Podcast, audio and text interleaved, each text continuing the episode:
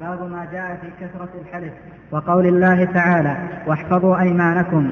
وعن أبي هريرة رضي الله عنه سمعت رسول الله صلى الله عليه وسلم يقول الحلف منفقة للسلعة ممحقة ممحقة للكسب. أخرجاه. وعن سلمان أن رسول الله صلى الله عليه وسلم قال ثلاثة لا يكلمهم الله ولا يزكيهم ولهم عذاب أليم. أشيمط زان وعائل مستكبر ورجل جعل الله بضاعته لا يشتري إلا بيمينه ولا يبيع إلا بيمينه. رواه الطبراني بسند صحيح. وفي الصحيح عن عمران بن حسين رضي الله عنه قال قال رسول الله صلى الله عليه وسلم خير الناس قرني ثم الذين يلونهم خير أمتي؟ خير أمتي خير أمتي. خير أمتي قرني ثم الذين يلونهم ثم الذين يلونهم. قال عمران فلا أدري أذكر بعد قرنه مرتين أو ثلاثا ثم إن بعدكم قوم يشهدون ولا يستشهدون ويخونون ولا يؤتمنون وينذرون ولا يوفون ويظهر فيهم السمن. وفيه عن ابن مسعود أن النبي صلى الله عليه وسلم قال خير الناس قرني. ثم الذين يلونهم ثم الذين يلونهم. ثم يجيء قوم تسبق شهادة أحدهم يمينه ويمينه شهادته. وقال إبراهيم كانوا يضربوننا على الشهادة والعهد ونحن صغار. هذا باب ما جاء في كثرة الحلف.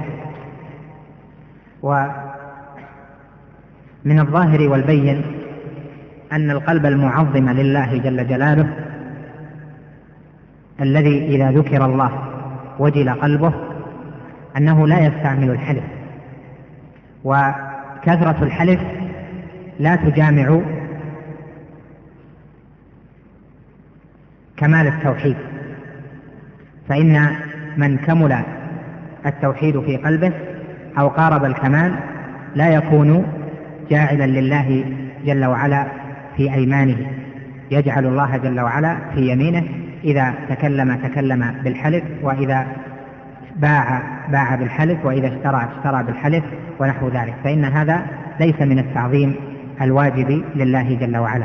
فإن الواجب على العبد أن يعظم الله جل وعلا وألا يكثر اليمين.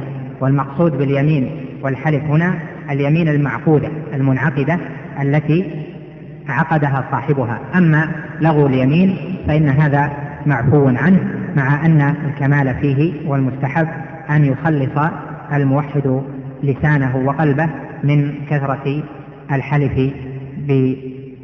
في الإكرام ونحوه بلغو اليمين. فمناسبة هذا الباب لكتاب التوحيد ظاهرة وهي أن تحقيق التوحيد وكمال التوحيد لا يجامع كثرة الحلف. فكثرة الحلف منافية لكمال التوحيد والحلف هو كما ذكرنا تأكيد الأمر بمعظم وهو الله جل جلاله. فمن أكد وعقد اليمين بالله جل وعلا وأكثر من ذلك وأكثر فإنه لا يكون معظما لله جل جلاله إذ الله سبحانه وتعالى يجب أن يصان اسمه ويصان الحلف به واليمين به إلا عند الحاجة إليها. أما كثرة ذلك وكثرة مجيئه على اللسان فهو ليس من صفة أهل الصلاح. ولهذا أمر الله جل وعلا بحفظ اليمين فقال واحفظوا أيمانكم. وهذا الأمر للوجوب لأنه وسيلة لتحقيق تعظيم الله جل وعلا وتحقيق كمال التوحيد. فقوله واحفظوا أيمانكم هذا إيجاب بأن يحفظ العبد يمينه فلا يحلف عاقدا اليمين إلا على أمر شرعي بين. أما أن يحلف دائما ويجعل الله جل وعلا في يمينه فهذا ليس من تعظيم أسماء الله جل جلاله. قال عن أبي هريرة رضي الله عنه سمعت رسول الله صلى الله عليه وسلم يقول الحلف منفقة للسلعة ممحقة للكسب. وسبب ذلك أنه نوع عقوبة أن هذا الذي يبيع بالحلف فإنه تنفق سلعته ولكن كسبه يمحق لأن محق الكسب يكون نوع عقوبة لأجل أنه لم يفعل الواجب من تعظيم الله جل وعلا. قال وعن سلمان أن رسول الله صلى الله عليه وسلم قال ثلاثة لا يكلمهم الله ولا يزكيهم ولهم عذاب أليم. وشيمط زان يعني من شمطه الشيء وقلبه متعلق بالزنا والعياذ بالله فإنه ليس عنده من الدواعي للزنا ما يجعله يقبل عليه ليس كحال من كان شابا. فهو قد وخطه الشيء فيكون إذا في قلبه حب المعصية وليست مسألة غلبة الشهوة. ولهذا كان من أهل هذا الوعيد العظيم لأن لا يكلمه الله ولا يزكيه وله عذاب أليم. والصفة الثانية قال عائل مستكبر هذا النوع الثاني.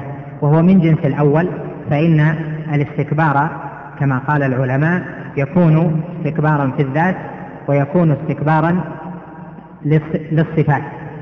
استكبار للذات واستكبار للصفات.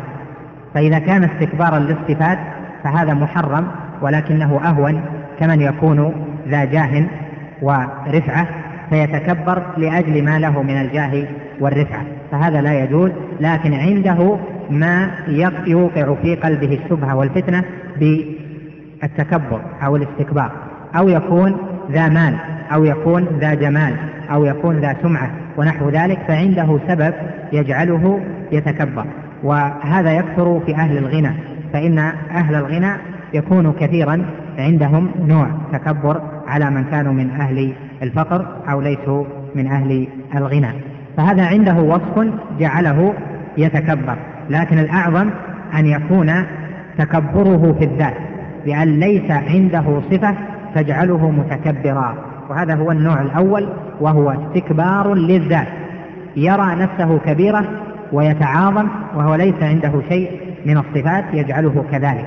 فهذا يكون فعله كبيرة من الكبائر العظيمة ويدخل في هذا الحديث. ولهذا قال وعائل مستكبر لأن العائل وهو الفقير الكثير العيال ليس عنده من الصفات ما يكون الاستكبار شبهة عنده أو لأجل تلك الصفات أو يكون ثم فتنة عنده إلا لما قام في نفسه الخبيثة من الكبر.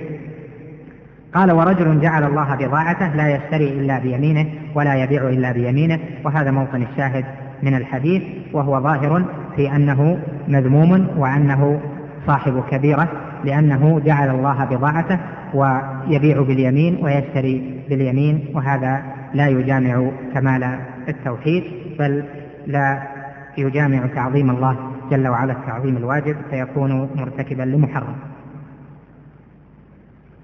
والحديث الذي بعده واضح وكذلك الذي بعده وآخره قول إبراهيم النخعي قال إبراهيم كانوا يضربوننا على الشهادة والعهد ونحن صغار.